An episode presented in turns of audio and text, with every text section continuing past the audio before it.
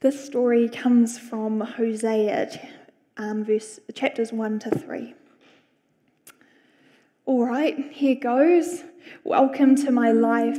The story is one about a girl that I met that made me think, damn, one day she could be my wife.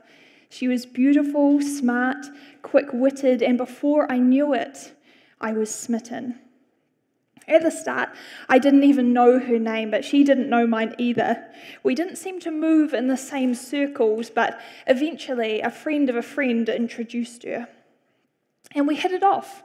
Right away, that first night, we laughed, we talked, we ate. And when it came time to leave, like a protesting child, she wouldn't go. Instead, in my car, she tucked herself up under my arm closed her eyes, and fell asleep. Weeks passed, and I almost saw her on the daily. Never just, always just me and her, never anyone else. She would say, All that matters is me and you, baby. But then weeks turned into months, and our rendezvous became more sporadic. She'd say, Oh, I'm working late, or I'm not feeling well. Sorry, I can't make it. But I was falling for this girl.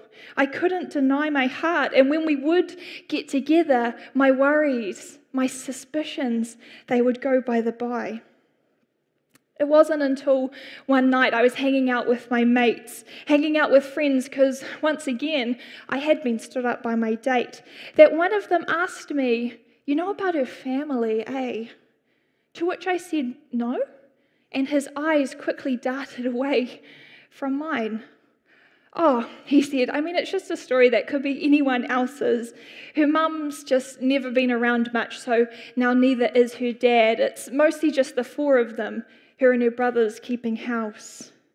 I don't know. I mean, you know how people talk. I don't really know the truth, but I just thought that you should know. I figured you wouldn't. I mean, who wants to tell that story? If you wanted someone to love you, you would feel like probably you shouldn't. But like I said, man, um, I don't really know. In fact, just forget what I said. Come on, let's go. But I couldn't forget it. I put my hand in my pocket, fingers closing around the box that held the ring that I'd got her. I pulled out the box and exposed it to my friends. I got this, I announced. Tonight I was going to ask her, but now that you've told me that, I don't know. Should I trust her? I get why she wouldn't want to talk about it, you know, maybe fear of shame and judgment, but it's me, her closest one. She should know I wouldn't hurt her. My friends looked at the ground, not making eye contact, scuffed their shoes until one spoke up. Oh, look, I think that's awesome, dude, but I mean, it hasn't been that long. Are you sure? Are you sure that you've thought this through? Yeah, bro, said another. I think it's so cool too, but considering you don't know her past, are you sure? Are you sure it's the right thing to do? Do you know her friends? Have you seen her with them? Because word on the street is that she's hiding them for a reason. Look, bro, I, I just reckon maybe you could do better. You know, at least take a little time, spend a little more time, just the two of you together. You're a good guy, my friend. I would hate to see you cut up. And I know, you know what they say a leopard can't change its spots. Yeah, maybe get to know her family and her friends. Like we said, it hasn't been long. You two are still young. But look, maybe we're wrong. Okay, yeah, no, I get what you're saying, and you're probably right. Nothing wrong with keeping on waiting. I guess I should get going now, you know, call her, check in, see how she's doing. But um, thanks, guys. I guess I'll see you again soon. Yeah, hey again, everyone. I guess I should begin by letting you know I didn't take their advice. The heart wants what it wants. I asked my girl to be my wife, and she said yes, no hesitation. And I know people had their qualms about it, but man, we were elated. We actually got married just three months later. It was supposed to be a garden wedding, but the weather forbade it. And I know people say rain on your wedding day is bad luck, but four years on, Three beautiful children later, we've proved that superstition so wrong. We were so happy caring for our little family. The kids were tiring, but they were sweet, and I couldn't imagine how it could be any better than this. I'd met my wife's family, and sure, they had their troubles like anyone. I also met her friends, and they were fun. They were just girls, they seemed completely harmless. But every now and then I would catch my wife looking down, and the thought would cross my mind was I being just a little bit too proud? Was my desire to prove my friends wrong possibly clouding my judgment? But I felt my face. No, I don't think I was wearing rose tinted glasses. We were happy, right? We were settled, right? I mean, it was only recent that she randomly hadn't made it home one night. She was with her mum, she said, just needed a break from the kids. They'd been doing her head in, and she was beginning to lose who she was as a person, an individual. And I hoped that included as my wife, but I didn't say anything. Instead, I rubbed her back and said, Oh, honey, that's fine. And then when she didn't make it home, once again, I made sure I got things tidied, cooked dinner, had the kids in bed, so that when she did come home, it could be just the two of us, like it used to be back in the day. But she didn't make it home until late in the night, more like early morning, that would be right. And I was already asleep, conked out after a day of being dad.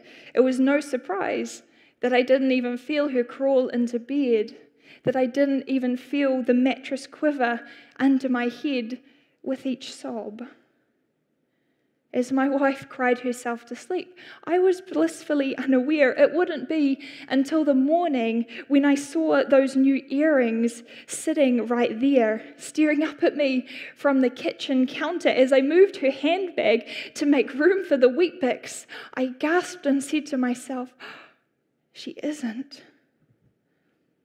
Oh, those, she said, they belong to a friend.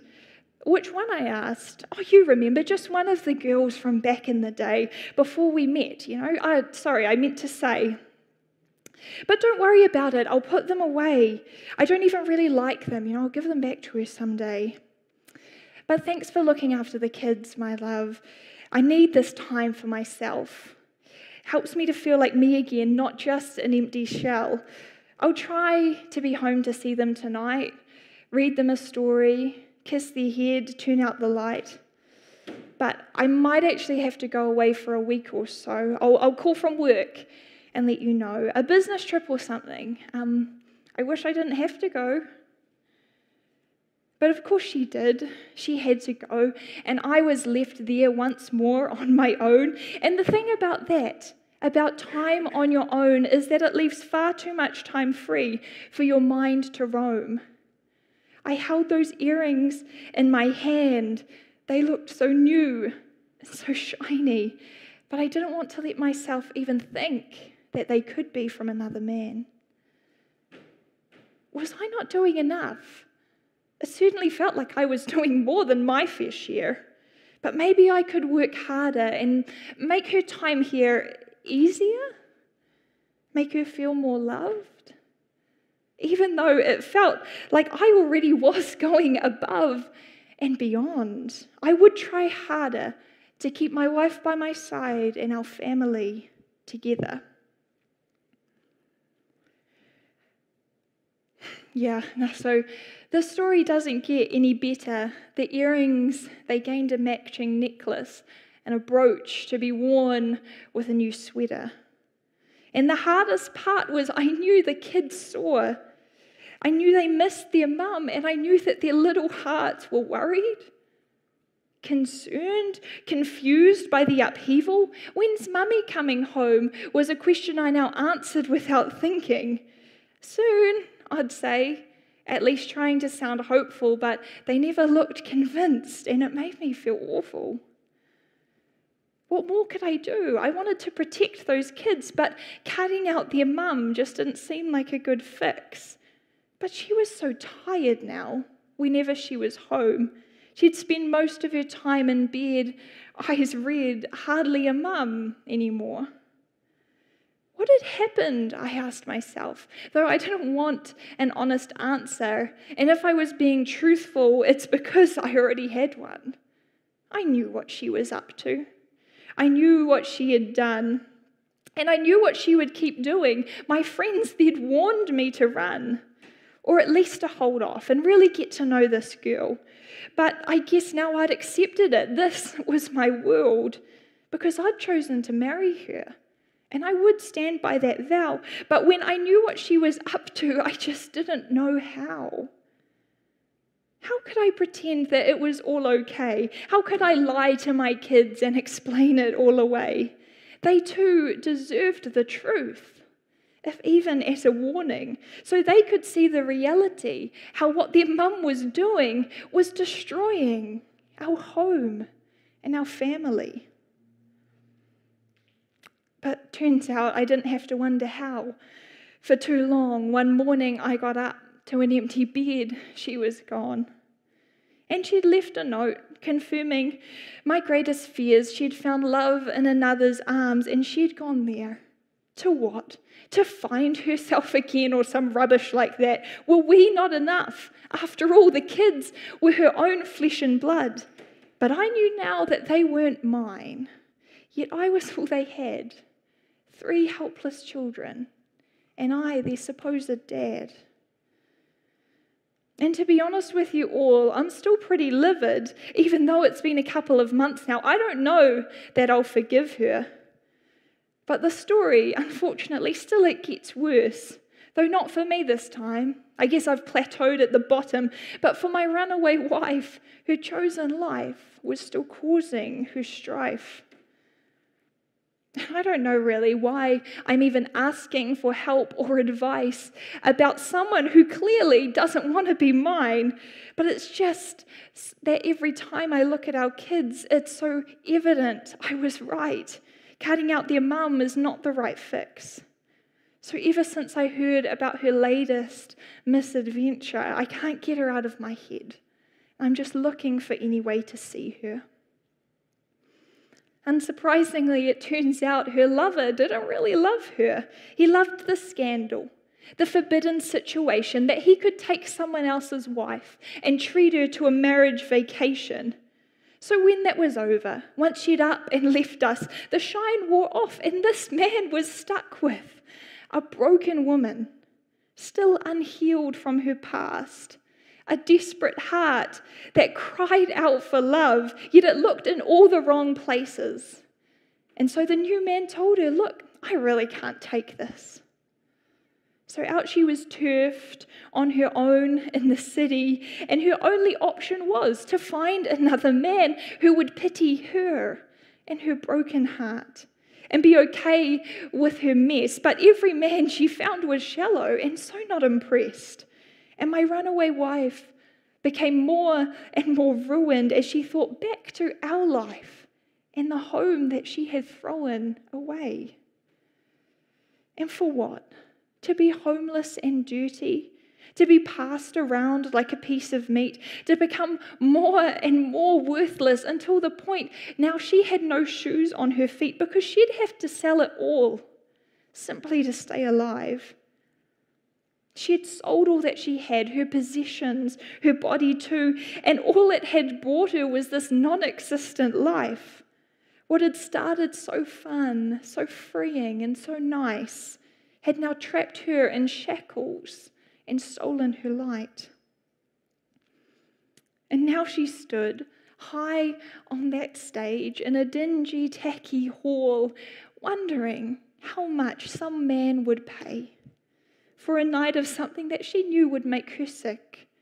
And as she stood there, she thought, This is it. She thought, This is my lot. This is what I deserve. If, no wonder he hasn't come for me. If I were him, I would desert me. So, my wife doesn't know this, but I was actually there in that awful club observing her lifeless stare watching as the grubby hand of that night's highest bidder reached up to the stage to lead her off down that same disgusting path she'd walked time and time again to once more try and find love in the arms of other men. And I should have been so angry to see my wife there, to catch her in the act, but my heart was breaking for her instead, and I wept. I wept for the life that we once had built. And I wept for the wounds that told her this was it for her. I wept for the love that I knew I still had to share with her. And I wept for the price that I didn't know whether I could pay for her. So, yeah, that's what brings me here today to ask for your advice on what I should say, what I should do. Should I get her back? I, if I do, then it means, well, me and the kids will probably have to go without for a while at least to save up the price that I'd need to go and buy back my own wife. And then I wonder, would she even want to come to return to the life she made very clear she didn't want? But I don't know, man. I, I really want to do it. But is it too risky? Would I be being stupid? Okay, let me start by making it clear, right? I, am sorry, but I couldn't take your well meaning advice. I had to go and buy back my wife. Again, I was there in that horrible club. As the bidding started into my pockets, I dug and I pulled out handfuls of cash, did a quick tally, knowing that our bank was now empty poured out for this woman I loved in the desperate hope that she too would still love me and the kids and that she'd come back home. We were ready, we were waiting, we wanted her back all for our own. The auctioning process made me feel sick that they could sell off these women just like they were pigs or cattle or some other kind of livestock, like they were no longer human and instead just products. Products to be bought and traded for the buyer's benefit, not theirs. So I boldly put up my hand, a $100 here. I bid back and forth with this gross looking guy. He kept pushing it up, and I wanted to scream, Why? Do you not see what I'm trying to do? That woman is my wife, and she doesn't belong with you. She belongs with me, with her family, with the ones that can actually love her, the ones who really care, the ones that will heal her. But of course, he didn't know that. But he was also losing steam. His bids were getting smaller. I thought maybe I'll be the winning team but my cash wad was getting lesser. In fact, suddenly it was all gone, and he had the top bid. What had I done? I'd come here to be the hero, to buy back my wife, but I didn't even have enough money. But I heard myself say, Okay, take my ride. And I held up my car keys and added them to the cash. It's only a Honda Fit, good runabout, nothing flash. The one running the auction looked bewildered, but also really tired. He just shrugged his shoulders and looked to the other guy. Can you do any better? He asked the gross man. Oh, she's not worth it, he said, and held up his hands. And he walked away. And I was pushed towards the stage to claim my prize that apparently wasn't even worth the price that I had paid. And I had paid quite literally my all. But it's okay because I knew what she was worth. I reached up my hand to help her get down, but when she looked in my eyes, I suddenly couldn't see her through mine. Hot, fat tears started rolling down my cheeks. You're home, I whispered, as I felt her knees give way and she fell into my arms, and not for a moment did it feel like she didn't belong right there with me. Well, she's been home a week now and we're taking things slow, but I just want to make clear how, how much the love of a family who cares can start to mend a broken heart and allow old wounds the chance to heal. I'll never know why she didn't get it at the start, that this was her home. I wasn't going anywhere. But if the journey she took was the journey it takes for her to really know her worth and for her to really know her place, that she is at home in my heart and in my arms, then her journey I can live with, and I hope she knows I will never be far. In fact, I will also always be closer closer than she knows, relentlessly pursuing her no matter how far she goes. Because that's what love is. That no matter what the cost, that he would pay what he had to to get back what one had lost. That he would put himself out there, not minding the risk, to simply know that he did what he did because it was all he could for his loved one to know that he would never let her go again. And I know it's so cheesy to make this all about me, but my name's Hosea, and my wife, Gomer, she's the one I need. I know that she's still broken, and I know that healing takes time, but I just want her to know that she will always be mine. And my God has asked me to share this story with you all so that you might know what the events of Christmas were for. God sent his son, a tiny baby, to this earth to show his people how much he loved them, to show his people their worth. But his baby boy is only the beginning of the story. But let's never forget that the story begins with love a love so relentless, he sent a gift from above. And the gift was himself, God in human form, born to live amongst the people who had scorned him who had turned their backs on him, disrespected him, gave up on him, ran away from him. The gift was a baby, so lovely and pure, sinless and perfect, a real jewel of the earth. And he was given to people who'd forgotten how to love. And but by this baby's very presence, God said from above, You are my people, and you are dearly loved. And this little baby here, he is my son. And I give you my son. I give you all of me to show you I still care and to plant hope, peace, and joy throughout you all this year. And throughout the years to come, this baby will prove that relentless love, even the hardest hearts, it can move. I want you to know that you are my children. I am your father. And there are no lengths to which I would have not gone to win you back, to turn your hearts, and to let you know that you are loved.